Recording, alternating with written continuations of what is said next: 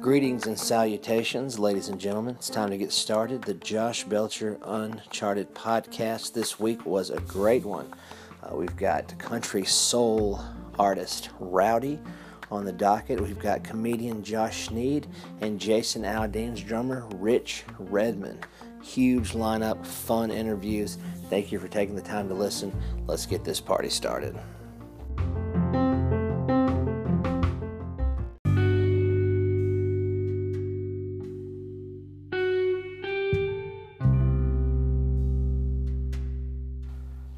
What's up, everybody? Josh here from the Josh Belcher Uncharted podcast.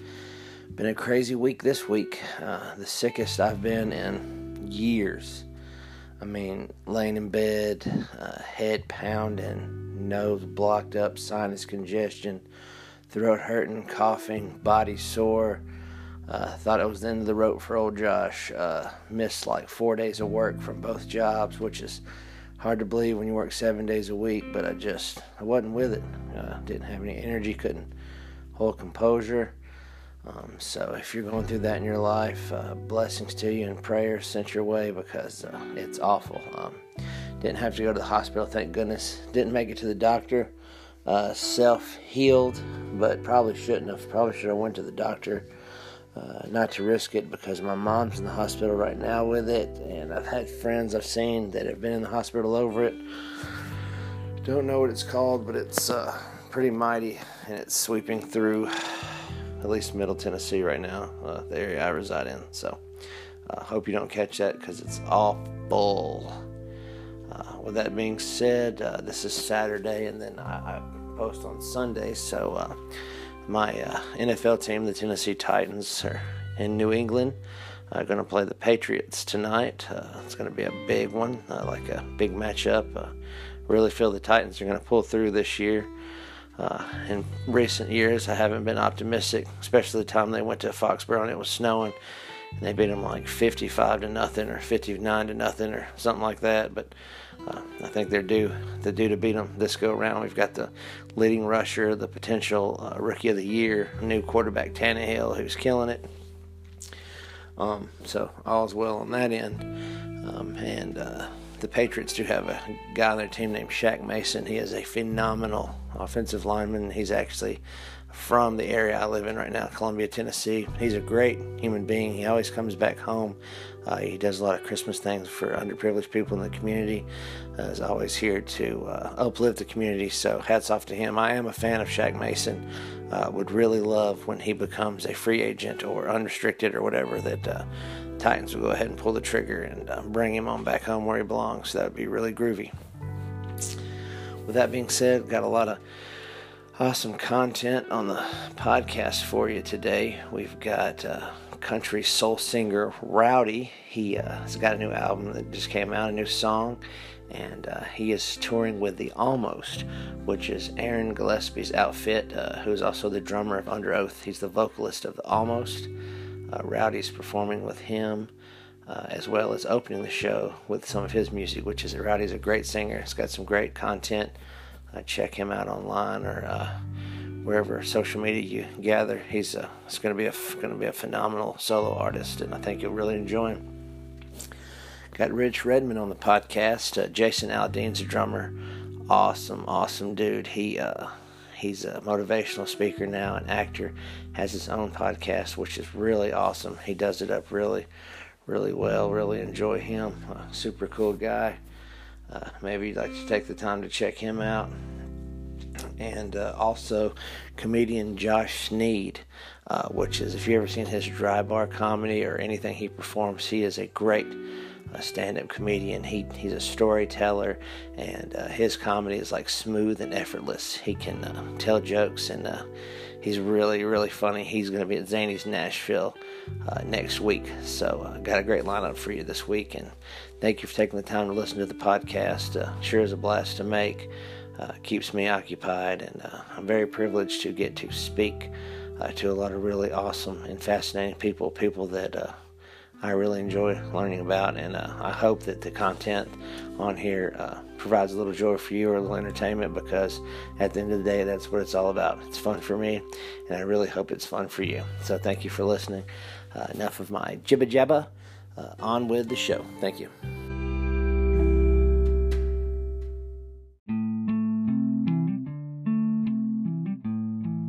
Country soul singer, artist, performer, Rowdy so good at his craft, he only has one name. He's going to be on the If I Believe You tour with the Almost, which makes a stop in Nashville on January 7th. Be sure to check him out on Spotify and on your social medias. Go listen to him perform live and enjoy his music. That interview's coming up right now. Enjoy. um, uh, calls stuff a Dixie original the Southern Soul of American Rock and Roll. This guy has got it. I'll listen to his new music, and we'll talk about all that. But uh, first of all, which is really cool, uh, to uh, to end this year into the next one, uh, this new single "Hanging On," which is fantastic. Uh, uh, uh tell us about it. It's coming out uh, tomorrow, right? Thirty first. Yeah, absolutely. I've said it kind of. Uh, I kind of went a little cowboy on. I'm I'm a big fan of the westerns and and, and gunslinger things. So like meeting out yeah. in the streets streets at high noon was kind of the idea. But uh, but yeah, yeah. So um, yeah, hanging on, man. Like I, I I live an amazing life, and I'm very thankful for many blessings that that the good Lord's given me. But honestly, like when when you've seen the world and you've got to see so much and and so many different types of people, you just you always gravitate back to your roots and back to your home and and just it kind of a statement, man. Like there's no place I'd rather be than in Tennessee, and that's that's where I want. That's where I'm always going to hang it on. I'm here, and we're and you know we're, we're glad that you're here. Like I said, uh, you've grown up here. Uh, Dixie original, that's what like I said to put it. I've been from East Tennessee now, you know, kind of towards the Middle Tennessee area, but um, uh, yeah, just great music, man. Uh, every song you got, uh, we can feel it in your soul. Uh, my my personal favorite one I I've hit about four or five times was revival. Just just great, great lyrics, great great tune. Uh, let, us dig in a little bit of some of these songs. Uh, uh, how'd that one come to be? Uh, revival is sort of sort of a reflection on the way that my mother and father raised me. Mm-hmm. Um, and I and of course it's it's only a hope of the way that I can reflect it back into my own parenting. I got a four year old and uh, almost one year old. Uh, nice. little girl little girl named Bristol and I kinda herald her name for the birthplace of music.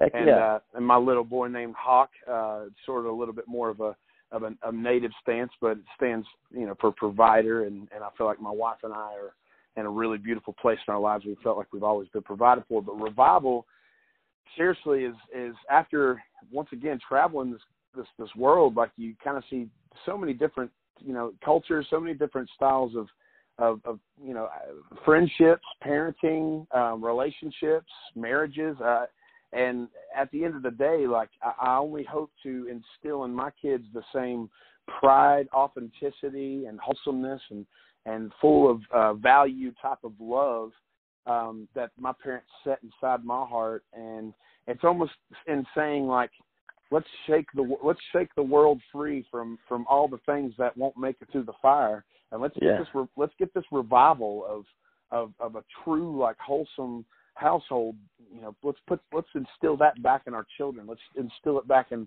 our society. You know coming from the, the southern united states you know it's a fam- family values are, are are a bit deep and they run deep. No matter what comes in between you you always gather around the the table for supper come the most important times. And and um i feel like once again revival is is a reflection of no matter what uh you always show your family love whether it be by blood or bond family always deserves the best of your love. Well put, man. That beautiful poetry. And like I told you, now I'm going to say it to people that listen, but uh, one thing you and Johnny Cash have in common is that you put your heart right on your sleeve and you're authentic with your songs and the way you sing them. Uh, people they, they they're going to believe them, and, and that's one gift you have, and, and that's that's how that resonated with me when I first heard revival because I felt that you know like what you just described is how a, another fellow Southerner feels. The same way wow. it's like you know what we're lacking and what we're needing, and it all ties in right with that. Like you said, I mean, if we can all meet in the middle, you know, and just do what we do and just appreciate the small things and everything, you're going to be good to go. And hey, just right on the money, man. Excellent. That's that's awesome to hear. You know, I, I, as a as you know, I'm, I'm thankful for the listeners and I'm thankful for the people that want to push play.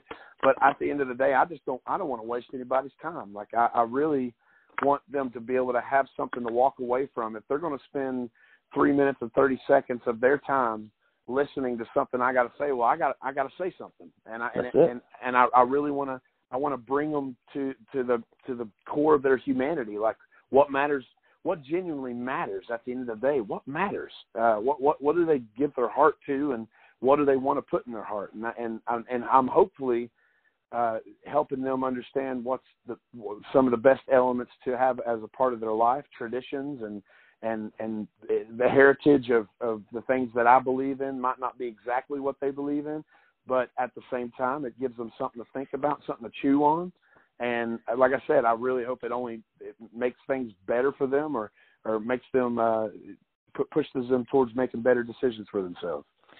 Yeah, because um, uh, with with these songs, uh, like I said, if you if you're somewhere to where you could hear them, like like with me, um, you know, I put it in when I knew I had a, a little bit of length to actually sit and take in all the album. You know, like I had a little bit of a drive I had to take today and if you sit and listen to them, and even if it played, like let's say these songs play in a rotation on Spotify, you know how sometimes, let's say you'll be listening to Waylon Jennings and you'll get like a random pop here and you'll be listening to whatever.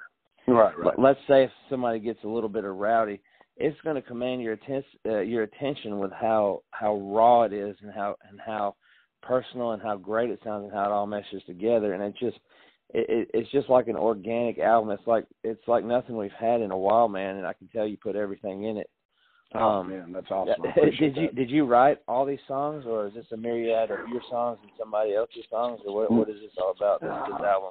That's that's all that's all me, man. Honestly, like staring through a, a a Prevost windshield. Honestly, like over the years, over, over, over the years of 2015, 16, and 17, my wife was gracious enough to let me go out with back out with the Underoath boys. This is after Aaron took a little bit of a hiatus, and the boys kind of split up and and they did a rebirth tour in 2016 and mm-hmm. they they just wanted to get all the the, the original posse back together get all the outfits and we're going to ride or die again. And yeah. and they pulled me back in and and Aaron of course is you know we are rekindling our our flame, our friendship and our flame and then he started kind of finding out like I've been on the pen and paper myself for a while and he had been doing it himself. And and we started talking about you know country music, how much we love country music, how much we love the South, how much we love NASCAR, how yeah. much we all the, all the things we grew up loving, and we both just went through actually some big changes in our lives personally, and and, and landed on our feet luckily and, and fortunately, but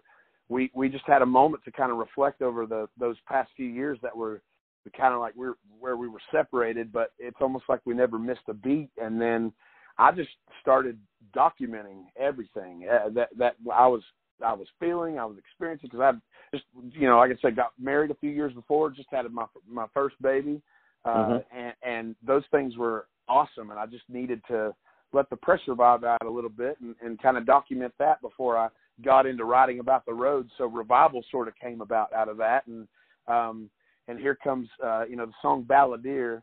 That's sort of a blend of being out on the road and of course meeting yeah. my wife while being out on the adventure. But the rest of the record, you can kind of see it's it's like I said, it's it's, it's looking through the front windshield of a of, of a tour bus and and uh, just taking my own time during the tour, not not being so caught up in any hype. We had days off. I was had a guitar in my hand and pen and paper, and and I just took it really seriously because I knew that those were some of the most formidable and best days to have some of the best content that I was ever going to write for that you know that time in that time that I was there.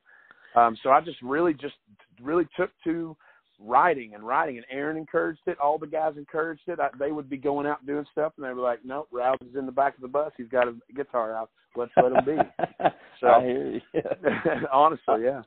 And and that's great because I'm telling you, the the way you can write a song, there are people that can go a lifetime that can't do it.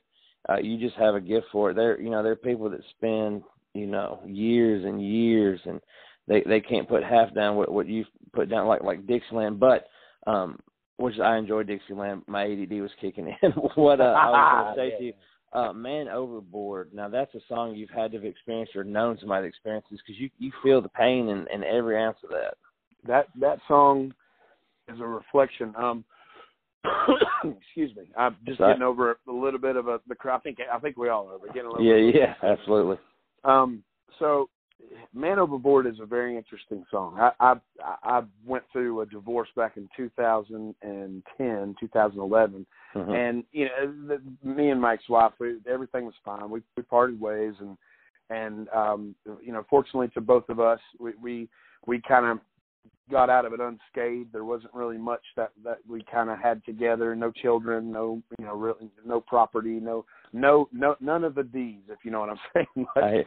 What about no pets, no dogs though? That's a tough one. Exactly, none of that. and we we were it was it was it was it was pretty clean. But anyways, you know, not to glorify it as much, but like uh, we just mm-hmm. we made the decision for ourselves, and so I kind of was going through that feeling. Um, we we did have like uh, these big plans, and that sort of goes to the idea. Like I'd never been on a cruise before, and I just felt like that was something we were going to like get into. And I don't know yeah. why. I don't know why I leaned so much into the idea of a cruise. And you know, growing up in in Tennessee or East Tennessee, you hear all your friends going to Myrtle Beach or going to Daytona or Panama yeah. City for all these things, and I never was one of those guys. I just went to the lake.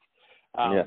But I just kind of like, I guess, leaned into the idea of like, you know, wishful thinking of of, of something that I, I I wanted to do.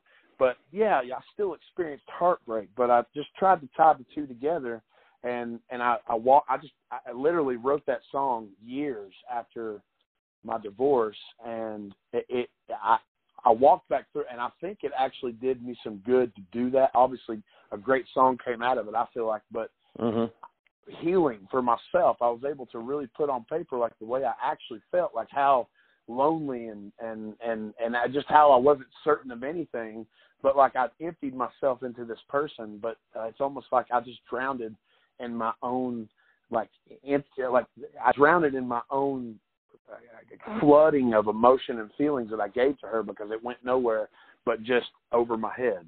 Um, and you know, you kind of hear you hear that in this man's des- desperation. And then uh, it's funny. Uh, just a couple of years ago, Aaron did a uh, a Warped cruise. And the Warped Tour did like a cruise with with some of the the the uh, the people who are I guess that been involved with Warped Tour um, a whole lot. It's like the alumni kind of thing. But we went on a cruise, and I got to go on the cruise actually.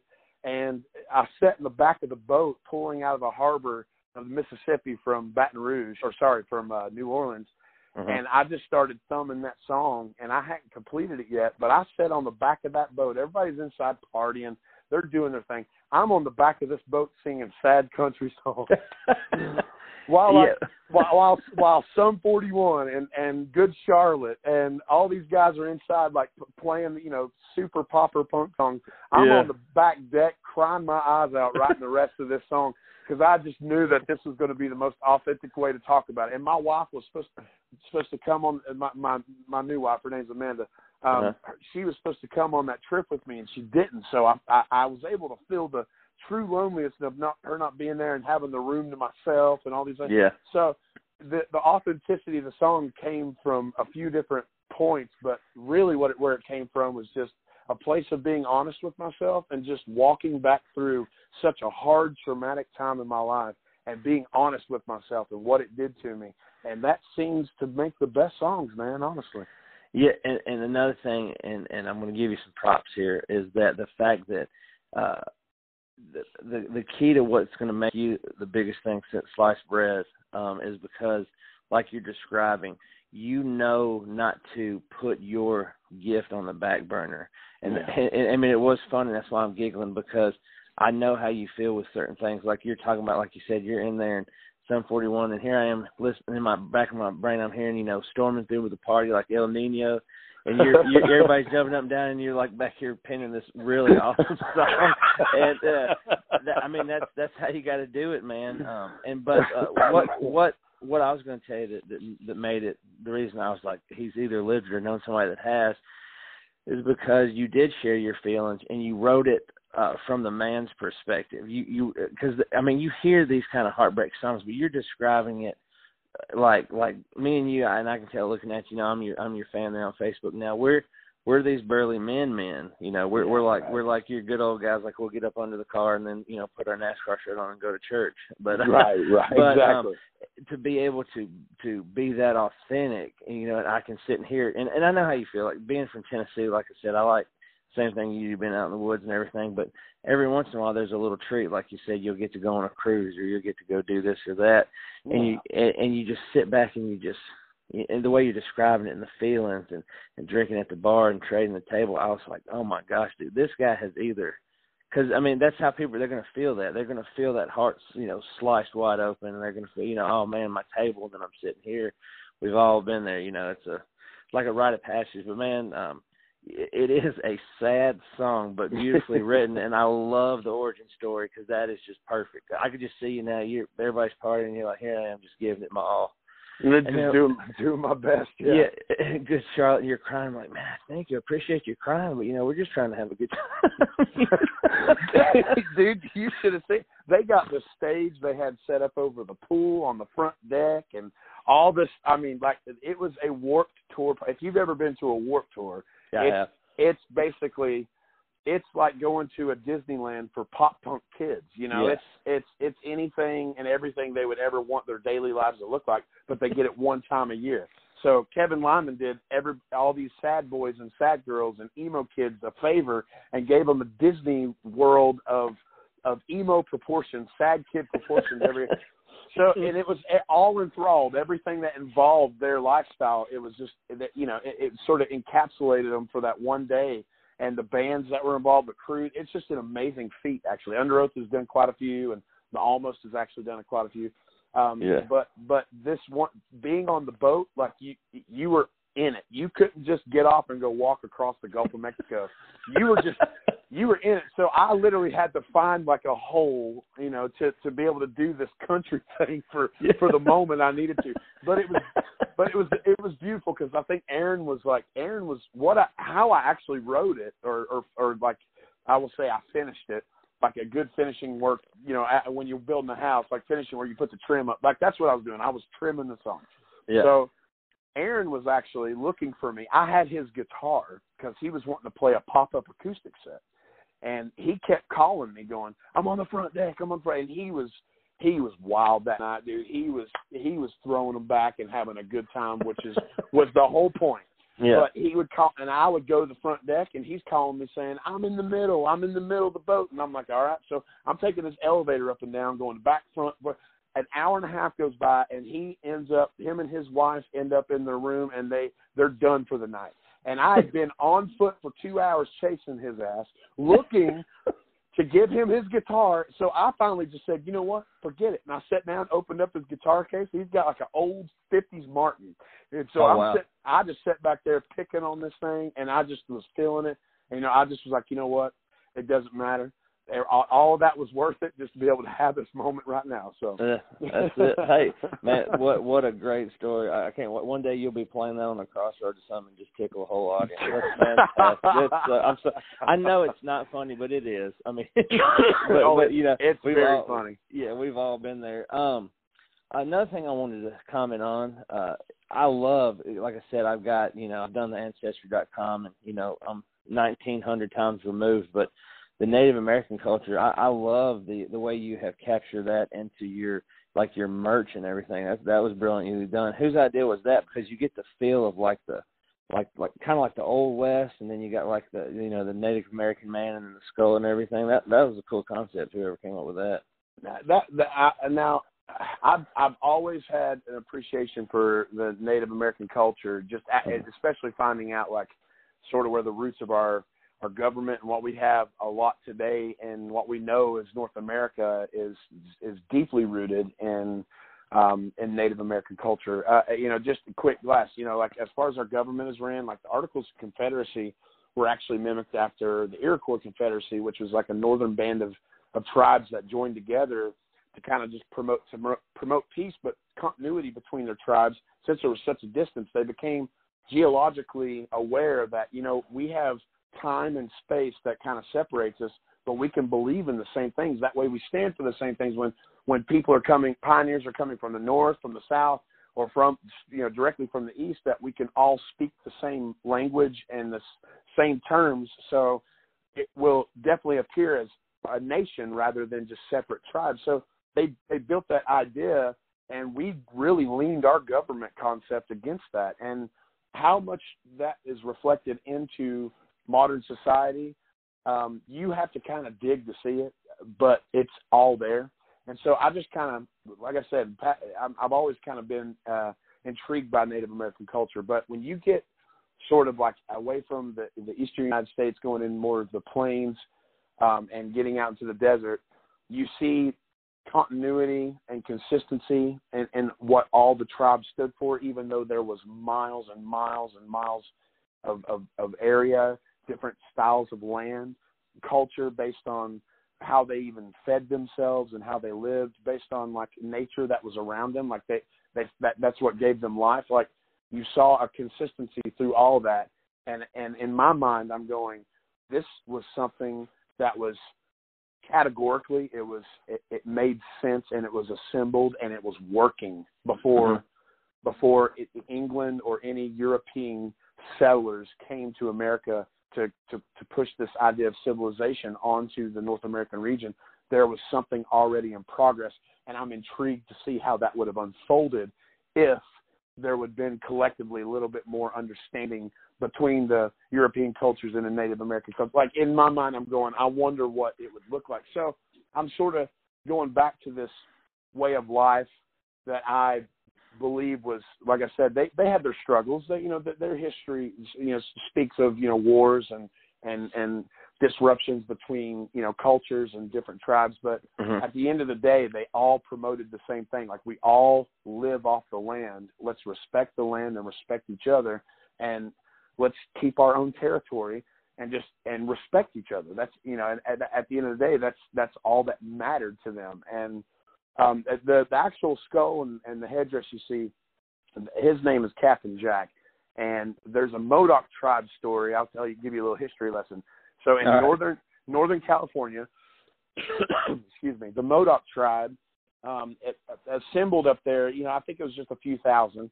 But at the United States Cavalry at the time, they were trying to round up different different tribes and put them into these you know reservations, like these p- pieces of land that they reserved for them to be able to live on and inhabit, while the basically the the United States, or at the time, like the, the U.S. was trying to expand into new territories and use the resources of those territories to grow what they wanted to do.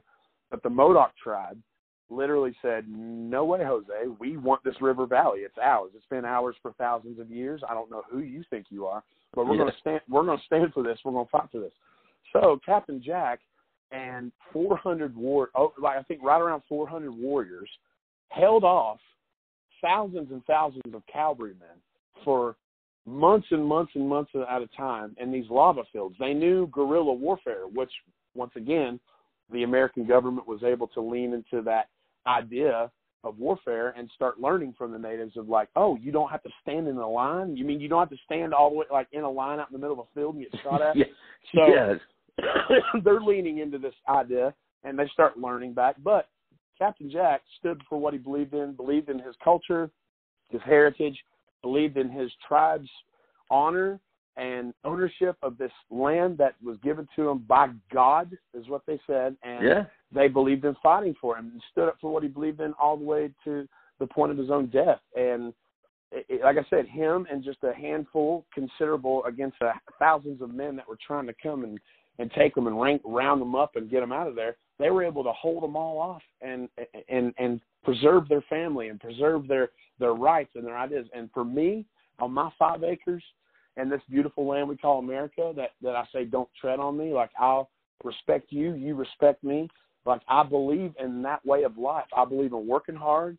I believe you get things done by the calluses on your hands. I believe mm-hmm. that you raise your children by principle and value to respect others, but don't be afraid to get out there and kick ass and get what you want.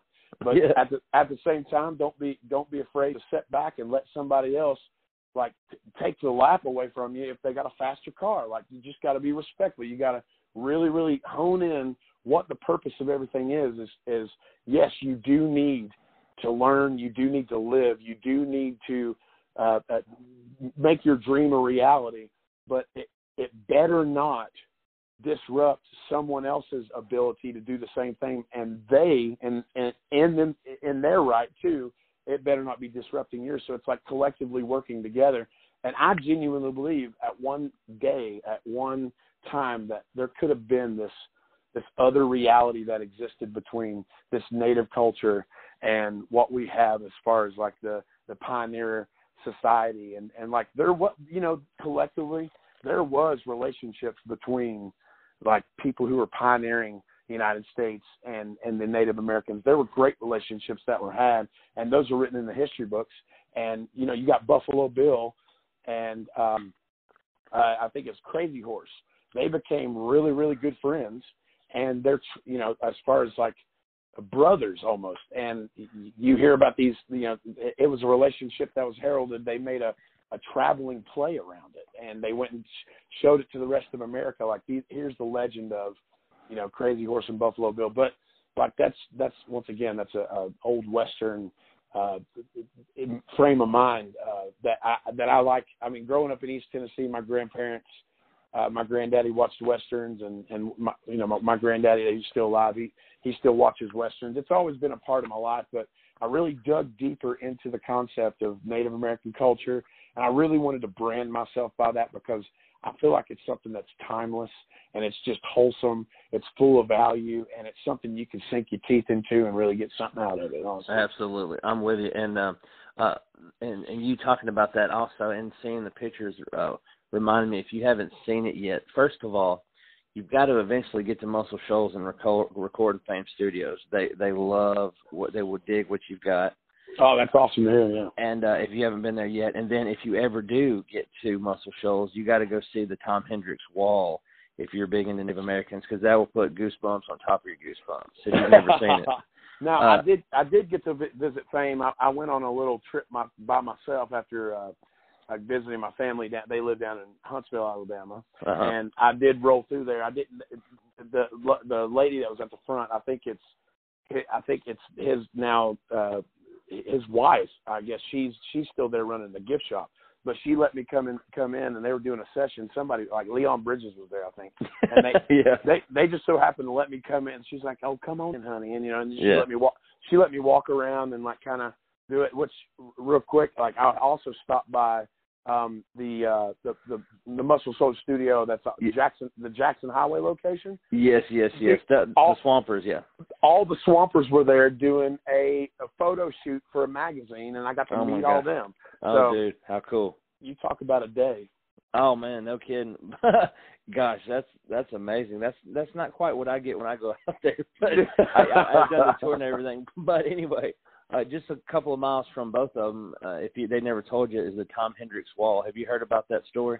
I've not heard about that. Okay, I'm I'm going to give this to you, and then we'll get back into the the interview portion. But you, you're so intrigued with Native Americans, as am I. Like I said, having a my great grandmother was full blooded, and so on and so forth. So, um, the Tom Hendrix Wall, his Tom Hendrix, which is he's passed now, but you can go to his house and see this wall he built this wall with like three million tons of rocks and all kind of stuff to dedicate to his grandmother's trip. Um, they picked her up out of the fields, Native American woman, uh, the whole Trail of Tears thing, and moved her to Oklahoma. Wow. What happened was she said while she was there, you know, she called that river right there where the Tennessee meets uh, there in uh, Alabama the Singing River. She said yeah, she yeah. couldn't.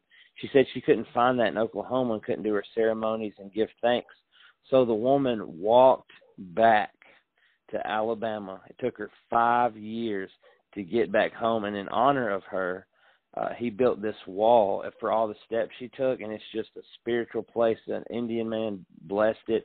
I go every time I go, I'll leave a couple of crosses and like random spots in the rocks. You want to talk about feeling some energy, dude, and it's just it's it's amazing.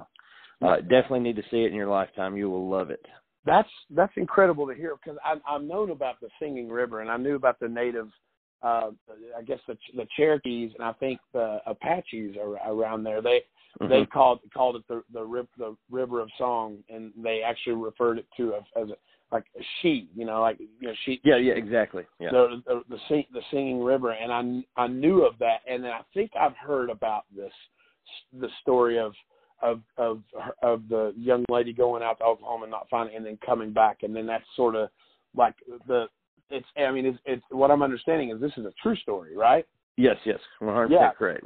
Just honestly following like the trail back, but I, I've I've heard it referenced to that, and actually like where I'm living, uh, in Greenbrier, the the Trail of Tears, the actual like course, they have signs up that are plaqued uh, along the way, but it literally rolls through the back of my property. The Trail of Tears does. Oh, no kidding. That's, No- that's groovy, man. No joke, which is which was interesting finding out like after I'd purchased the property and I kind of went on a map and saw that it was something that that ran that literally came across the back end of my property and then it continues down a road over here. But um my grandparents uh a couple of my grandparents lived in uh Huntsville and they they raised kids there and Muscle Shoals was you know always this this place is a working town you know as far as the TVA and and they never really collectively talked about it being like uh, a Native American um, of, of significance or anything, but digging deeper into that that place is such a sacred meeting place for many tribes. Like they Yeah. would they, they would go there, and the spirit of that place where the water's constantly rolling through the shoals, like it it it let off some it was it's some form of um like just I don't know they, I don't want to say magic but like it's it's some phenomenon there that they feel like that there's a vibration in the air that's caused from the water and yeah it's like you if you can hone into it you can pick up on it if you take the time to sit still I don't know how many people are stopping to listen anymore but I definitely took the time to stop and listen Yeah, shoot, yeah. And I know you said you said magic, but like it's something to it because I mean, you got to think back in the day when when bands were coming there to record. I mean, the Rolling Stones went there, and all it was was a bunch of fields and like a recording studio and a couple of general stores and stuff. There had to have been something to it. oh for sure quiet very quiet where you Yeah. had to, you were forced to sit and listen Yeah, exactly. You didn't have no other choice. There wasn't too much to do. You couldn't run down the street and go to a movie or anything. right Um, exactly. Anyway, uh, let's let's get back to the like uh, this show which I saw uh, Nashville January seventh uh, with Almost. You're performing uh, uh, your music, and then um, let me get this straight. You perform with the Almost as well. Yeah, so um the the relationship I have with Aaron, he he sort of kind of picked me up as uh, as he sort of as a developmental deal. Him and I, I mean, it's honestly all on a on a spit and a handshake with me and him. He's my brother till Yeah. death. Like we we ride or die together. He's my main man. Yeah. So he sort of picked me up uh, uh, and and is kind of developing this idea and put me out there as as an artist, and I'm kind of giving the allegiance back to him by by working hard and helping him out, being the drum tech with Underoath, and and then you know songwriting together. But he when he assembled the almost back together, he said he doesn't want to do this with anybody but his brothers, and he uh he blessed me with uh asking me to to be a part of the band and playing bass. And I grew up playing bass in rock bands. You know I'm, I'm very familiar Yeah. with that instrument the most. So yeah I'll get to be I'll be pulling a double duty I'll be opening up the show bleeding on the microphone a little bit singing some songs. And then uh you know the two other bands are playing. And then uh the almost comes up and I'll be playing bass and and uh supporting Aaron out there Shoot, yeah, that's the life, man. That's the way to do it. But um, uh, like I said, myself, I play a couple instruments, so I'm with you. But I've always loved the drums, and, and Aaron can sling with them and sing at the same time, which is hard to do. I mean, there's a handful that did it, but it's not an easy task. no no it's not and, But and, my, yeah, he had to he had to no he had to he had to teach himself i mean if you heard some of the early music that that they that they played Yeah. you, you get to wonder how he even did it but he he is so he embodies such a i mean a, a groove uh el, a rock groove element. Like he has his own way of doing all of it and keeping up with it's it's amazing to watch him every night do what he does because it's genuinely a very unique craft. I hear you, brother. But um, and I'll, I, I, I, like I said, I uh, one more question for you, and then and we'll we'll get after it, and uh, I won't take up too much of your time. But I really did enjoy talking with you. But what what was the tie-in? How does a Tennessee boy get hooked up? Who's who's country to the core? Like I said, Southern rock country. Get hooked up with like the bands I listen to when I'm at the gym working out. you know? right. Well, uh, I, I'm gonna take it back, man. 2003. Um, I was I was in like a little outfit there in East Tennessee and was good friends with some boys in a band called the Showdown. Yeah, right on. And uh, they asked me to come out um, and help tour manage and do some like production manage stuff. You know, at the time it was kind of do it all and do it all for like little to nothing a week because that's just the way all bands did it in the, at that era. And Yeah, Underoath and Underoath had just came out and they were sort of at the top of the scene. And you had you know Beloved and Beloved and the Chariot and um, He Is Legend and these other you know big tooth and nail bands and and uh, we just got out on the road and and we just kind of like rubbed elbows with a lot of different people. And and at the time like you know big bands were sort of uh coming in and farming crew out of these you know younger bands uh, just because they kind of like they wanted good good people on the road with them and they Yeah. had a, that ability to offer a job. So i just you know the showdown was a pretty is a heavy metal heavy rock band and we played a lot of the same festivals with Underoath and chris dudley actually he's the keyboard player Underoath. He he reached out to me. He got my phone number and reached out to me. Um, David Bunton, the lead singer of the Showdown, him and Chris were good friends, and Chris got my number from David. And Chris called me up and asked if I wanted to tour manage them, and they were about to do like a huge run with Define the Great Line uh, record they had put out. And I said, you know what? I'm probably not going to be like well as versed as you want me to be to be the tour manager for your operation. Like we're talking two buses and a truck, and I'm like just getting out of a 15 passenger van and a trailer. So Yeah, and I a was- Econoline at that. exactly, exactly. So I said, I said, give me something a little bit easier, and so he's like, yeah, absolutely. So I, I drove, I actually drove. I had my CDL, so I drove their truck that had their uh, equipment in it, and then I just, me and Aaron, honestly, just hit it off, and he didn't have a drum tech on that tour. And I just started. I just, I just wanted to do something different than drive the truck. I wanted to get on the bus, and um, I just started drum checking for him. So I had to go to sleep to drive the 12 hours a night, but I would Mhm. stay, I would stay up and I would go, uh, you know, set up his drums, get it all sound checked and everything, go back to the hotel, sleep for six hours, come back, break it all down, put it in the truck, drive 12 hours, do it all over again. And I just gave it my all. And Aaron's like, well, you're the dude I want out here with me. I know that you're definitely a ride or die uh, material here. So, yeah. um, Tim, the guitar player, always says, "Dude, you moved up from the truck to the bus. From the tr- fr- he said, from the truck to the bunk. It's Rowdy's success story." So Yeah, heck yeah, man. yeah, you get a piece of that. You get a piece of that bunk when the curtain closes, man. You're in there. Oh, at. dude. Oh man, that's some of the best sleep I've ever gotten. Mainly because I don't have a four-year-old coming and, and saying "Daddy, Daddy, Daddy" at 6 a.m. in the morning. But Yeah. I, I love that too. I hear you. Hey man, you wouldn't trade from that. that. That's a great story. That I was, you know, I just I was a little curious about that. I was like, okay, this guy right here's got the country America, all, uh, you know, Americana root. He has it all covered in, in his album. And I'm like, and on the other hand, I've listened to Underoath. I've seen him. Like you talking about that keyboard player. I don't know how he doesn't have a migraine every night. That dude headbangs like the whole hour there on stage. but he don't stop, man. We had the hardest time keeping a riser from scooting off the front of the stage, man. To be honest with you. yeah, he ain't no Like- joke, dude. You just look at him and he's giving it his all, dude. He's we we we literally have used everything to keep his riser from scooting out so far that the the bass player don't have no place to play. But Oh he, uh. Chris, honestly, man, like that dude rocks harder than anybody in metal music, and I you could put that in the books. But Chris Yeah. Dudley, Chris Dudley rocks harder than any guy out there, honestly. Yeah, he. Uh, I mean, he does. He puts it in his all. Like I've, you know, I saw the YouTube and stuff, and then I happen. I've, I've, cat, I've seen him two times. I saw him once with Anberlin. You're talking about Tooth and Nail.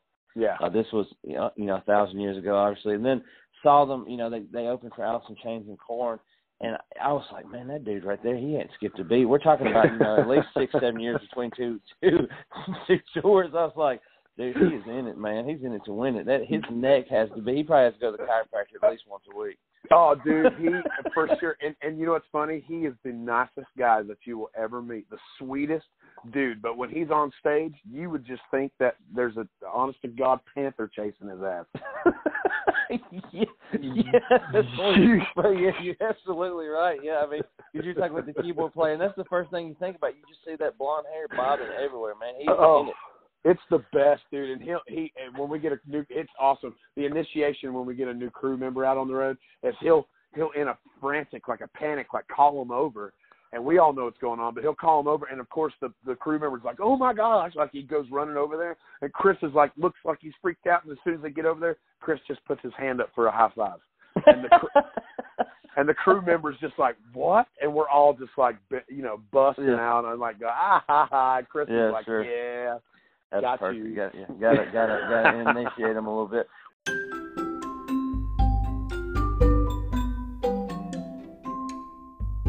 Next up on the podcast, just for you, comedian Josh Sneed. He'll be performing stand up at Zanies Nashville on January 8th. Here that conversation is now. Enjoy.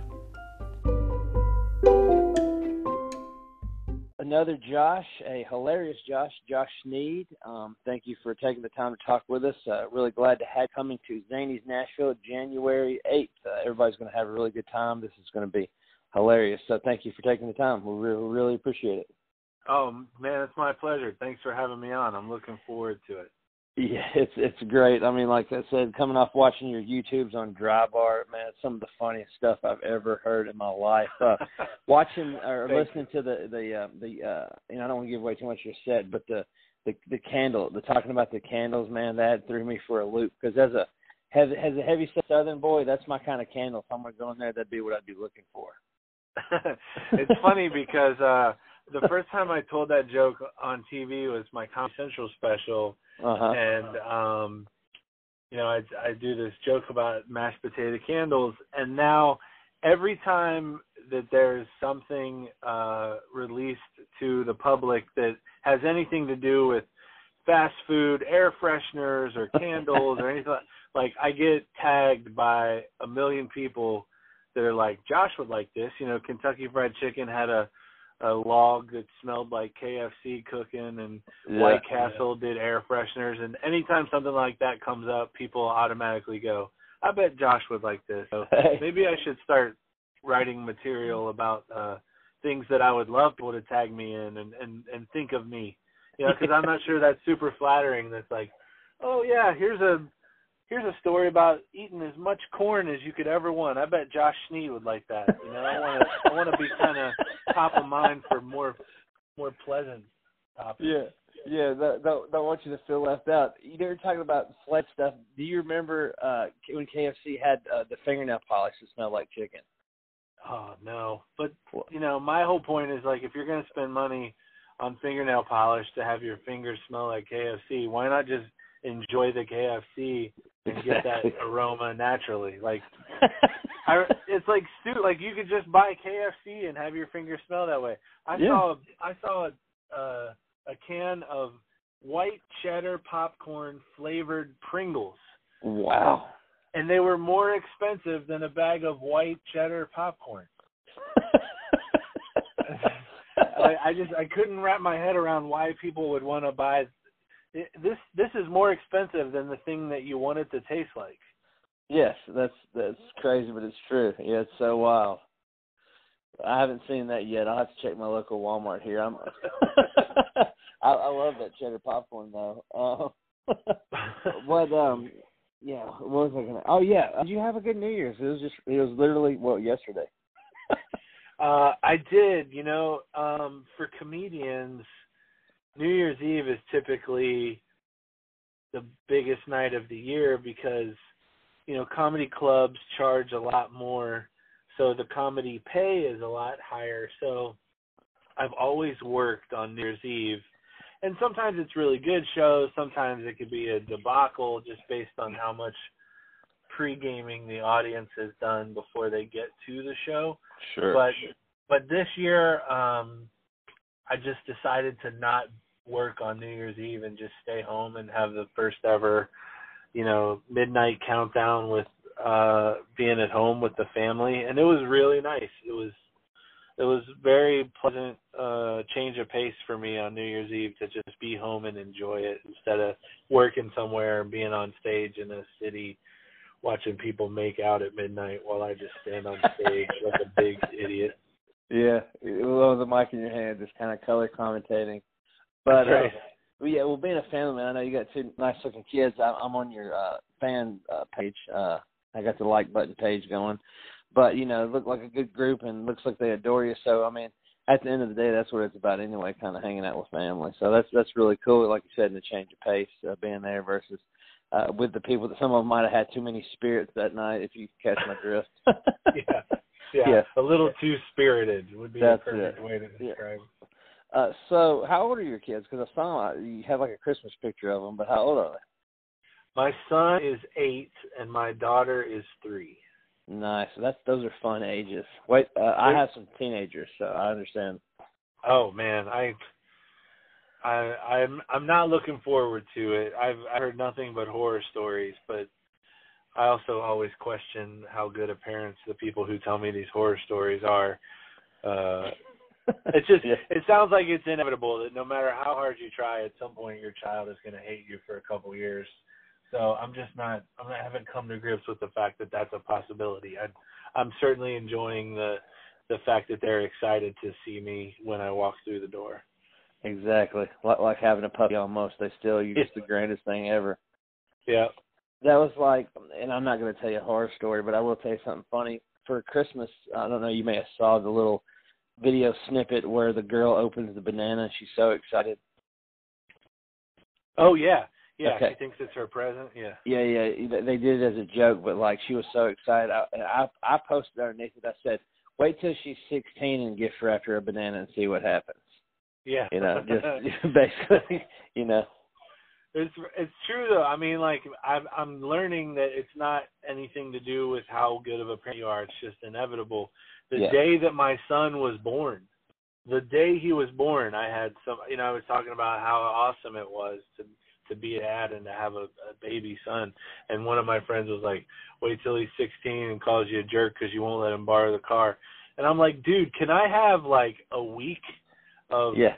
just being happy, you know, Exactly. before you go telling me everything I'm gonna hate about it one day, sixteen Yeah, it- years from now. It's just with everything. It's just you know, it's it's just day by day. You just enjoy it. I mean, everything, and it always comes first full circle and comes right back. You know, it it all pans out. You know, I, Yeah. I uh, we everybody's got their story. Sometimes people embellish them, but you know, as long as you you know, there's love involved and and and you know, you can talk and understanding and you know, who's the parent adult. It it all pans out. You know, it's no. Well, it's that's not good that to hear. Yeah, you're gonna be just fine. I, I started young, so I was kids with kids. If you get what I mean. Yeah. Yeah, like we were both, uh, you know, I was worried about getting detention the same time my oldest daughter was. I was like, I hope she don't get in trouble because I mean, she's my ride home. You know, but um, anyway, uh, at least you got somebody to help you with your homework. that's right because she's totally surpassed me, which was which was fantastic. She uh, and she took her nose to the grindstone. She studies, and you know, she's you know in school now, and I couldn't ask for a better kid. She's better than what I deserve. So, That's great, man. That's great. But yeah. Um. Anyway, so we were talking about New Year's. Did you have any resolutions? I, I have, of course, the the same thing. You know, I I'm a part timer at Planet Fitness. I'm sure you guys have them up there, but mine's actually less working in there and more hitting that elliptical. So I don't know if you had any resolutions or anything. Um, it's you know, I'm I'm ashamed to admit that they are the same as every year, and then the hope just becomes that this year they'll actually stick. But Yep. um, I'd like to get in better shape, and then uh, the one goal that I've I've set for myself this year that I actually have made some progress on recently is uh, to to record my next album or special this year. Yeah. It's been a couple years since I did my last one, and uh, you know I've been lucky enough to to take a lot of time off from comedy to stay home and be a dad and do Uh-huh. dad stuff, and um, you know that's that was kind of my one fear even when I first started doing stand up was that it would come the day where it was a it felt like a job and it was a chore and luckily you know through some other ventures I've had I've been able to make sure comedy stays fun Yep. by not having to do it and uh you know so now i'm i'm i'm in a position where i i only take dates in at clubs or in cities that i really want to be in. So like zanies is such an amazing club and like one of my you know some of my best memories as a comedian are performing at that club and it's been so long since i've been there. So i jumped at the chance to come even if it was just for one night. Um but you know in doing that in taking that much time away from the stage to be home I started to have a lot of things I wanted to talk about on stage, but I really wasn't getting enough stage time to to try them out. Uh-huh. And so I've booked a bunch of stuff uh this past fall and winter and then you know starting in in the first few months of 2020 I'm going to be on the road a lot to really work out a lot of these ideas I've had in my head in the hopes that sometime later this year I'll be able to film a new special. Right on. Hey, that's the way to do it. That's awesome. Like I said, we're glad to have you. One of the best things of having literally one club here as opposed to like your New York's and LA is that uh, the people that that go, they're really grateful to see comedy. Like for the most part, there's a heckler or two, but usually somebody escorts them out within five minutes. So. yeah, I mean. I've never had a bad experience at Zanies, and Brian and everybody there, they've all they were always so nice to me. And uh, again, just this will be my first time headlining there, and it's just uh, it's great to finally be coming back. I- I'm super excited about it. Well, headline that, that's a total treat because, like I said, I haven't heard anything you've said on anything, whether listening on Spotify or on YouTube or anything. It's it's it's everything is hilarious. Like I'm talking like cheeks hurting, like you're grinning and and and just I I said I you don't want to you don't want to give any of it away, but whoever's going to come to this national show, they're in for an absolute treat. So uh, we're excited to Well, have you back. Thank you. I appreciate that. And for those who have heard some of it, whether it was on the internet or the last time I was at Zanies, you know, several years ago, like I do have a bunch of new material that's not anything you've heard on on the internet or or on satellite or anything like that or seen at a live show. It's like literally brand new. So I'm going to be awesome. doing a bunch of that. So even if you've seen me before, I think coming to Zanies you'll you'll have a whole lot of new material to hopefully enjoy.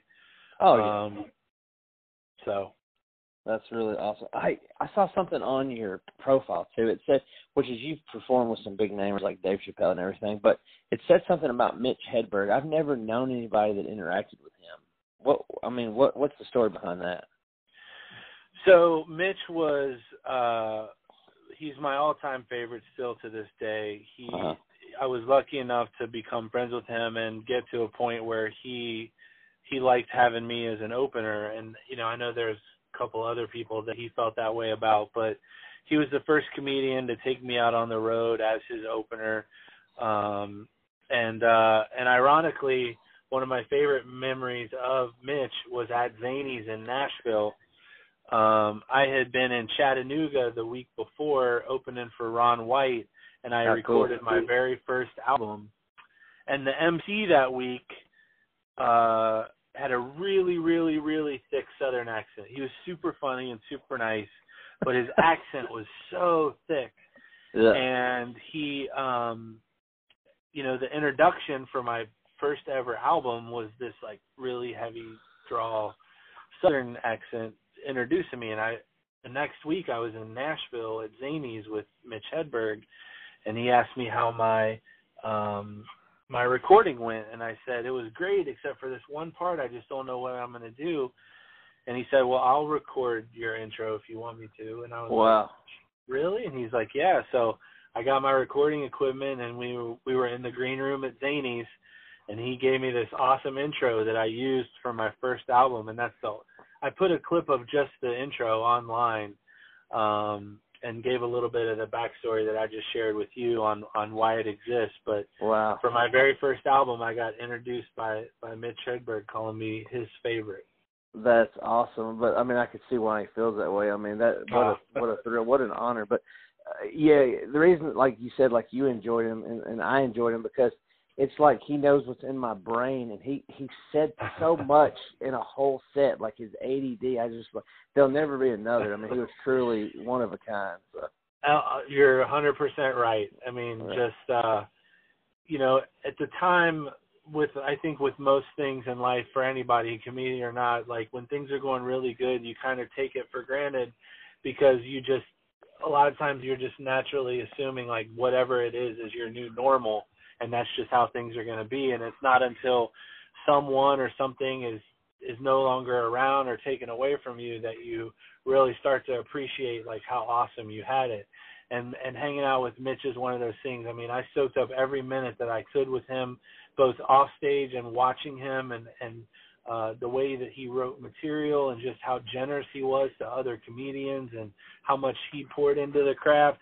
And like that was never lost on me, but now that he's not around, it's just it's amazing to think like that a story like that that at the time would sound kind of cool to someone that to people who've never met him or have become fans or never got a chance to see him live like Mhm.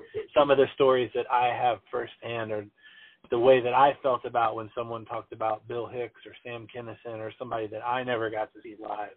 Yeah, absolutely. And plus, that's that's a great story for the book because I'm sure you're going to have a great one. Everybody's going to definitely want to read it. But, but yeah, that thank you. yeah, that was awesome because I saw that. Like I said, reading, I was like Mitch Hedberg because like you said, he, he his his uh, candle blew out really early. I didn't get to see him. You know, I've obviously seen his you know his Comedy Centrals and everything, and really admired him. But I was like, you know, it's it's with anything else like your Chris Farley's or your Kurt Cobain's or something. It's just there was there was such a small time frame of interaction. Like I was like, oh, I hope he'll uh, talk to me a little bit about it. But that's that's really cool to know he was a genuine person because he was hilarious. So. Oh, he was he was the best.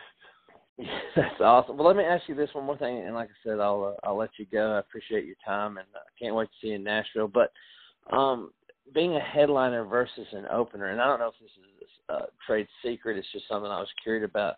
Curious about, like, if you're if you are featuring for a a, a headliner, um, is there like a I don't know.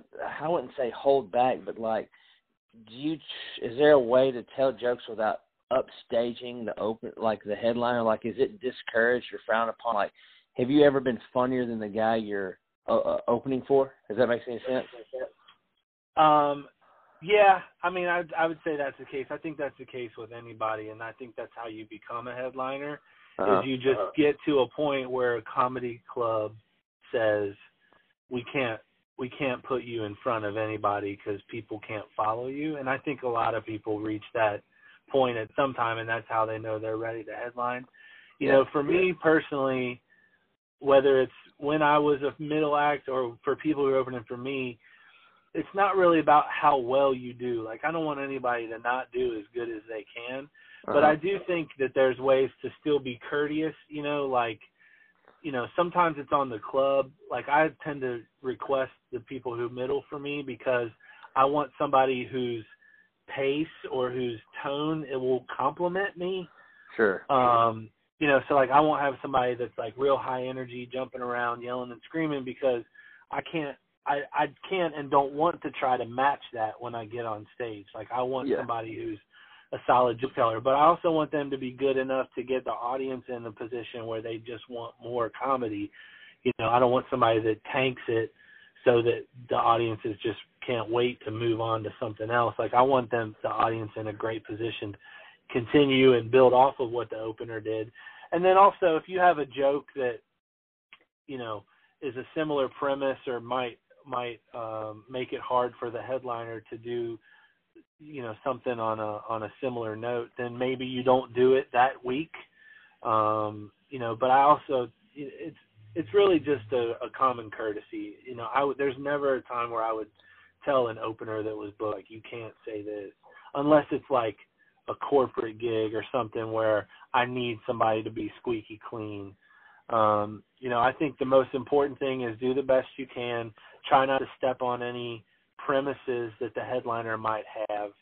And then you know don't go over your time. And if you do that and just act like a professional that's how you get bumped up to headliner as quickly as you can just by doing well. Right on. Well put well so wise. Uh the reason i brought it up because uh, like i said we were talking about you opening for mitch hedberg but i listened not too long ago to dane cook of all people. I know that's not really a, a household name anymore but he was talking about um he was performing and the guy that was uh, uh featuring for him or opening or whatever stole his essence. And i just it just puzzled me like how do you take somebody's essence? I, I just didn't well, quite understand it yeah. you know i don't know exactly who he's referring to but like dane's a great example of someone that you know he he probably doesn't want someone who's very high energy and loud and jumps around on the stage opening for him because that's what he's about to do. You know what I mean? So it sort yeah. of takes away. But you know, he should also be at the point where he's picking someone that he knows will compliment him, but not step on his toes. Sure. And so, um, you know, I can see his I can see his point. You know, and the, and for him to say it that way, it sounds you know a little pretentious but I understand like he has a specific style. So if someone does that exact style, you know, like Mitch Hedberg wouldn't want someone doing pun one-liners to open for him because that's what he's about to do for 45 minutes to an hour. You know what I'm saying? exactly, so like yeah. like Jeff Dunham doesn't want a ventriloquist to open for him. yeah. You know what I mean? Yeah, like yeah. like I get I get why you would have a, an issue with that if you have a specific style where your style is like what you bring to the table. Like as much as your jokes, it's the way that you deliver them. You know, like Yeah. Anthony Jeselnik or like any of those guys that have like a real specific style. You don't want someone doing the exact same thing in front of you. But Sure. you know, I'm a I'm a joke writer, storyteller. So like that's what most comedians are. Period. So there's it's hard for me to tell, you know, say someone stole my essence. It's Yeah. uh, but but there, you know, but there are energy levels that could affect how well I do. So that's something that I might take into account. Yeah. Excuse me, let me get a grab water real quick. Got something in my throat. but uh, yeah, that, I was just asking. I was just curious more than anything. But it, it makes sense. I mean, if, if you're big enough, you could you could bring your own people. I just Yeah. um, he was telling a story about Essence, and I just uh, you know we were talking about opening. I was always wondering like like uh, for a comedian that's trying to make his own way, I was like. You know, would you be paranoid about taking somebody's essence? But I, I see what you mean. I mean, if you can pair the right people, it, it should never be an issue. So, Right. You know, like Jeff Foxworthy, like you you don't want some guy going, you might be from the ghetto if you know what I mean because it's like it's different but it's the same thing like and and you're going to have that and there's room for that but you just don't want you know, you don't want it all together on one show and if you're a headliner, you don't you don't want somebody stealing that not stealing but taking that part away of the the lure of, of, of how you deliver your material. Next up here on the podcast, Talking Drums with Jason Aldean's drummer, Rich Redmond. He has a drum workshop called Drum Tensive coming up Saturday, January 11th. For more information, go to richredmond.com. Enjoy. Rich Redmond, it is a pleasure to have a drummer's drummer on here, just a guy that just knows how to give and take. Thank you for taking the time. Oh, thanks so much for having me, man. Yeah, um, really been been a big fan of yours for years. Uh, you know, seeing you, of course play on, on you know numerous hits, numerous shows all over the world with Mr. Uh, Jason Aldean. Uh, found you there on Facebook, uh, liked your page, and man, you're just digging into everything now. You're just uh, what acting, motivational speaker, which is awesome, very inspiring. Uh, got the best podcast in Nashville, I think you've got it, and just Thank just you. all around a bunch of cool stuff. So, what's been going on with you? Oh man, thanks, Joshua. Um, yeah, it's you know, it's, it's, social media is such a great way to you know connect with people, or at least make an initial introduction, and then really it's up to people, you know, if they want to take that into the you know into the real world. But it's it's been a great thing. But uh, but no, I've been in Nashville now, looking now that we're into a new decade. Um, Yeah, wow, yeah. 2020. What's the next 10 years going to bring? I've been here 23 years, and I've been playing with Mr. Aldean for 20 years. Same guys, finishing each other's sentences. So I'm super grateful for that opportunity and that family. You know, then from that, over the years, I just kind of um, tried to build my reputation as a as an educator. You know, doing clinics all over the country, and then that turned into motivational speaking for you know Fortune 500 companies like Cisco and Microsoft, which has been great. And I put out a book um, called Crash Course of Success: Five Ways to Supercharge Your Personal and Professional Life, and that's on Amazon. And I've always wanted to act, especially comedically. So I've just kind of been putting the time in to find great teachers and do all that stuff um, here in Nashville and Los Angeles. That's awesome. So, so uh, also on top of all the stuff you got going on, are you are you talking like maybe doing some stand up? Uh, you know what? Um, my, my girlfriend of all people, I actually I took an acting class with Victoria Jackson from Saturday Night Live. She was on Saturday Night Live in the '90s, Uh-huh. and she said, "Rich, you're you got a stand up act in you." And and I was like, "Well, great, help me with it."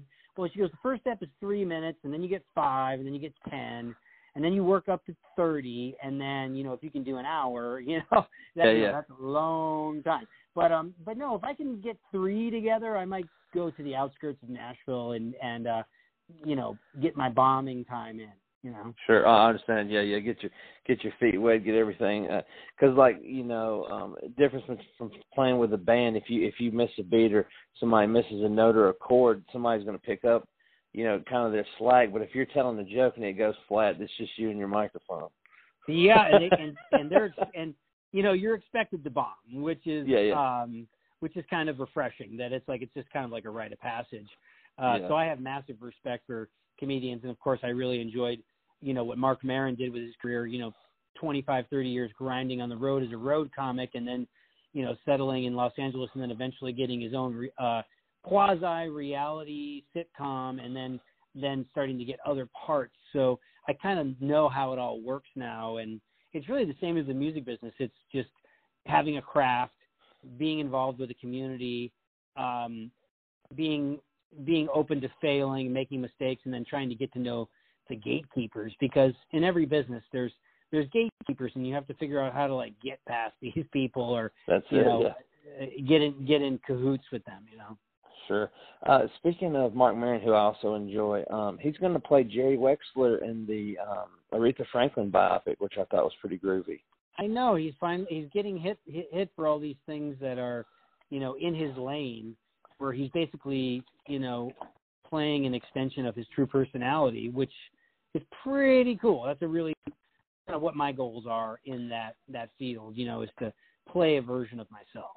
Yeah. Hey, and, and like I said, they they say that's the best thing when you can play yourself, and it's kind of organic. Uh, you know, just organically, and and if you can get into that rhythm, like you said, the gatekeepers and the who's who's, and, the, and eventually the the uh, characters will find you. They'll be like, hey. Here, here's a guy that, that's you totally. I wrote this for you, or vice versa. Uh, from what I've heard people saying, they're actually, you know, well uh, into the industry as far as acting and everything goes. Oh yeah, yeah, man. Well, what have you been up to? Oh my gosh, just living life. Uh, I'm, uh, you know, I play music a little bit amateurly here. I'm playing drums about 20 plus. Uh, nowhere in the same caliber as you, but uh, you're one of my idols as far as drumming it out.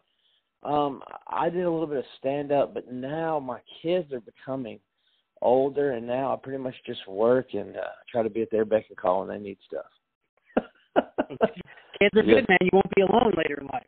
That's right. That's right. Take care of them in case uh you know maybe they might need to take care of me. Um, what uh what did you do for your New Year's? Anything good going on there? Oh, it was really fun. You know, I was um I went to Florida. My folks live in Port Charlotte, Florida, and you know, I got an Italian mom and she's an amazing cook and baker, so kind of went there and uh just had a really great time, you know. I almost felt like an infant. I I slept and I ate and I relaxed and I watched It's a Wonderful Life and Christmas Vacation and just kind of Yeah. unplugged. And now we're back to the grind.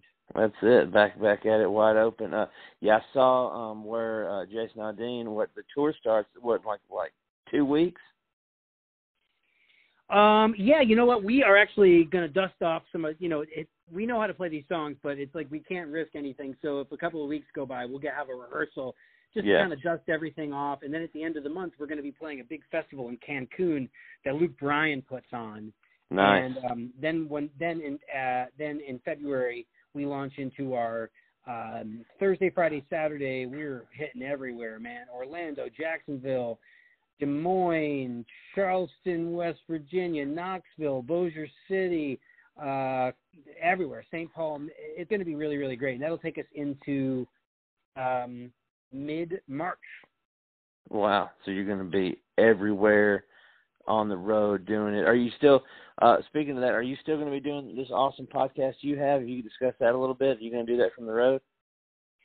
Well, you know what I do is um, today I just recorded three episodes. So a lot of times I'm in Nashville Monday, Tuesday, Wednesdays, and so Uh. if I'm in Nashville, I just record three or four episodes at a time, and we're averaging eight episodes a month. So I'm like I've got like um, another six in the can, and that I that I trickle out to a week, and um, then I'm I'm recording 23 episodes in January and 23 episodes in February. So wow. as I'm on the road and or, or doing other things in Los Angeles, I, my friend Jim McCarthy, my co-producer and co-host, can just kind of trickle these things out, and we're having a blast. Sure. Yeah, it it looks fun. You know, watching it and listening. Uh, it, it is. It, it's a really great product you got. Um, I, I really enjoy it. Uh, as a podcasting fan myself, I really like every episode you put out. It's got great content. All Oh, the, thank you so much. Yeah, all your uh, all your guests are very engaging too. As as you are engaging for me, which I really appreciate it, considering you've been recording all day. So thank you so much for that. Um, Dude, my pleasure. Yeah, the, yeah. So for the listeners, I don't know if you put it in the show notes, but it's Yeah. basically just called the Rich Redmond Show, and you can find it on uh, Apple Podcasts, um, iTunes, Stitcher, uh, Spotify, and we film for YouTube as well. So we're just we're just having a ball, and I'm inter I'm interviewing um, drummers, musicians, producers, uh, authors, just different interesting creative folks. Yeah, um, one thing I particularly liked, uh, I was watching on YouTube. Speaking of that, is when you're talking to um, the gentleman. I can't remember his name right now, but you're talking about him playing. Uh, was it Wild Angels by Martina McBride? I really enjoyed oh yeah, that Lonnie story. Wilson. The Lonnie Wilson, that's it. Um, he was talking about, um, you know, the backstory and how he didn't feel good, and was laying by the kick drum or whatever. Just that's great stuff for a guy that plays drums. You're like, yeah, because I mean, it's those groovy feels, and you're kind of describing them as he, you know, performing and everything. And I was like, man, that just hit the nail on the head. That was just a perfect story that you wouldn't really hear anywhere else. Well, just the idea of oh of being of being sick and having to do the session. One take, yeah. I just thought that was so cool because you would you would never know. I mean, you just you know you, you listen to the song forever and him just saying, yeah, you know, it didn't feel good. He said I had one take in me and we just had this one shot and he just said he nailed it. So I just thought that was yeah. cool.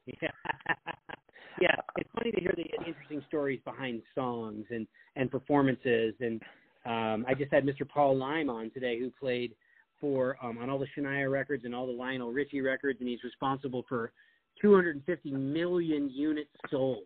You know, wow, gosh, he helped that process. So it's so awesome to hear people's stories, and we all have stories, no matter what season of our life we're in. And of course, the older we get, the more stories we have. Yeah. Um, there's something I was hoping to maybe have a moment with you about. One of my favorite memories of you playing drums uh, or or anything like okay, obviously the Dirt Road Anthem was the biggest song in the history of music there for a little while. Um, but I remember sitting watching the uh, CMT Music Awards in 2011. I'm going to go back a little bit. Yeah. When when you guys did the Dirt Road Anthem at Bridgestone Arena, everything was on point. Just the moment. What really struck me is how like you know Jason and Ludacris were doing their thing, and then it was like the whole arena was just moving together, waving their hands back and forth. I just yeah. didn't know, like you you being in the best spot, you know, keeping the rhythm and everything. Do you remember that? Do you have anything about that? Because like that, the energy in that room had to have been, or that arena had to have been just off the charts. Yeah, man. Well, that's that's always a really exciting part of the show because um, because he always does that at that moment. Uh, it's the final chorus outro of the song, and he gets everybody waving from side to side like a like a like a giant human windshield wiper yeah. party. Uh, and it's really fun. You're right. We do have the best seat in the house. We really do. As as drummers, we see it all unfold, and that's why so many of us drummers end up with chick singers because we're sitting behind them. yeah, yeah. It's just uh, to me, you know, just being a drummer, I think is the best thing you can play, and um, um, you just you've been you've been keeping him up all the time and, and keeping his backbeat. And wh- how many hits have you played on now? Like number ones, it's got to be what thirty by now or more. Oh, but yeah, yeah. Uh, that hopefully soon. Hopefully, I'll make it to that. Uh, I played on twenty-seven number one songs. Wow, that's amazing. Gosh, twenty seven, man. That's that's all fingers and toes and then some. That's so groovy. That's, what uh what is your favorite song you've ever yeah, what uh what's your favorite song you ever recorded on or participated on? Which one do you love or look forward to or have enjoyed in your lifetime? Hmm, that's a great question, man. Um you know, I, I really like all the, you know, the Aldean stuff, especially some of this later stuff. We've been that you can the kick drum is a little louder in the mix. I little years ago, I, I always thought the kick drum was a little light, um, and so we brought it back. It's up in the mix and it's a lot snappier. Um, I really like that. And then of course I've got this the stuff I did for I did um, two records for Thompson Square, Yes. and they I, I was expecting them to go on to like larger larger success, but there's still a great you know couple and they still are play out and their their music really holds up on the radio and uh, a song called "Are You Gonna Kiss Me or Not" is actually uh, was the number three most played song of the decade, 2010 to 2020. So How cool is that? I'll take it. Yeah, and and he um Keifer he does a lot of comedy stuff. I've actually seen him at Zanies. He he's trying to get his feet in the comedy world as well. Yeah, how's he doing? Uh, he he's pretty good. You know, he had a couple of singer songwriter friends, and uh, Dusty Slay, who's been on the Opry a couple of times there. Love. Dusty. Dusty's so funny, man. He's awesome. But um, yeah, I was thinking if you ever, that would probably be a great spot for you to kind of get started, probably with that group because they did like a comedy and songs and shared some stuff, and I just thought it was a really, it was a great time sharing both things, kind of uh, conjoining um, the music of Nashville with with the comedy and, and all that stuff. Uh, he, That's he's great. done it, I think, twice. Yeah. I love Um, that man. And uh, sorry, my ADD was kicking in. Um, the the drum the drum opportunity you offer is amazing. I saw on your Facebook page where you like uh allow you have students and then you you do some hands on stuff with them and then like record them afterwards playing drums. What's that all about? That is a great opportunity for anybody. Oh man, well thank you. Yeah, I don't know. Yeah. I don't know when this exactly will air, but I've actually got a, a drum intensive. The the the signups are a little light this time of year because it's always a risk because people are coming out of Christmas and New Year's and going broke on the holidays with travel and everything. But yeah. um, I have a program I call the Drum Tensive, and the Drum Intensive is eight hours of hands-on training with me. So we talk about um, rudiments, hand development, um, reading music, the Nashville number system, creating charts, playing with Wow. click tracks, um, overdubbing percussion, the the business of music, and cultivating a career in the music business. And then at the end of the day, the kids all get up and I ask them to transcribe a song note for note. And then they get up and they play along with the song, and then I film it, and then they get a copy of the video that they can use on their YouTube channel or to kind of promote their drumming. So Wow. I usually do those maybe two to four times a year. When I'm in Nashville, I do them over at the um, Drum Paradise, um, Mhm. which is our big cartage company here in town. And in the back of Drum Paradise, there's a place called the um, the Drum Pad that my drum tech John Hall actually runs. Um, so I don't know when this will run, but if anybody's interested, you can just hit me at booking at richredmond.com. And that next one is going to be Saturday, January the 11th from 9 a.m. to 5 p.m. over here in Music City. Groovy. Yeah, I'm gonna I'm gonna put it out Sunday, but I'll, I'll do a little clip ahead of time and we'll mention that. Um, like I said, watching it, and you mentioned two things that are so important. Okay, if you want to work here, you said Nashville number system, and then the elusive click track, because some people they get paranoid by it. You know, I mean, it's kind of like make or break. Like in the back of your mind, if you hear that click track going, know. Some people get kind of lost in it. At least I, from what I've heard. Um, yeah, you know, I mean, I've been working so much with the click track over the last, I don't know, 25 years that I don't really think about it anymore. But there was a time in human history that was like, it was like, um, it was like a time where drummers were like, I'm not going to play with that. I've got great time. But Yeah. music was just changing, and it just, it just, it, you know, imagine if we hadn't done that, then we wouldn't have had these perfect sounding records like, you know, Thriller and and um, you know, Lionel Richie all night long. We wouldn't have Yeah. been able to to capture that kind of like perfect feel. Yeah. Um, so it, it's just a matter of treating it like um, I just pretend it's like Will Ferrell, like with a cowbell, you know. yeah, yeah. Gotta have more. Gotta have more of that. Yeah. Um, uh, last thing I wanted to to speak on, and, and like I said, thank you for talking with us. Uh, I didn't even know it existed. Uh, saw your um, your uh, your girlfriend uh, bragging on you. Uh, Happiness Hall of Fame. Didn't even know such a thing happened. I can see why you're in it because you're a very gracious, nice person to speak with. Uh, uh, what what is this all about? This Happiness Hall Oh man, of Fame. Oh thank, thank you so much. yeah, Um, man. yeah. My friend Michael Duffy is a um, he's a fantastic author. He wrote five books on happiness. So if you if you um, Google Michael Duffy Happiness Hall of Fame, um, you'll see that he's written five books on the subject of happiness, and he's also very tied in with Stanford University. And he created this nonprofit um, called the Happiness Hall of Fame. And in that Hall of Fame are people like um, uh, you know Deepak Chopra to all the way to like NFL uh, Super Bowl winning athletes to you know Dolly Parton and everyone in between. And he's he uh, in, inducted me, and I had a a cool ceremony at Stanford University. It was happened this last November, and I had to do um I did it like an 18 minute speech on what happiness is to me, and I called it Happiness Rocks. And it's a speech that I you know now share with school children, and a lot of times I'll incorporate some of that um that the information and the takeaways and the storytelling in my normal speech, which is based on my concept for success called Crash, Crash Course for Success Yeah. and it's um yeah it's a success philosophy i share with like fortune 500 companies and school kids and all that kind of stuff so um god if anybody's interested in what i do as far as like playing the drums teaching the drums motivational speaking my books or my acting it's just you just go to richredmond.com and it's R E D M O N D.com.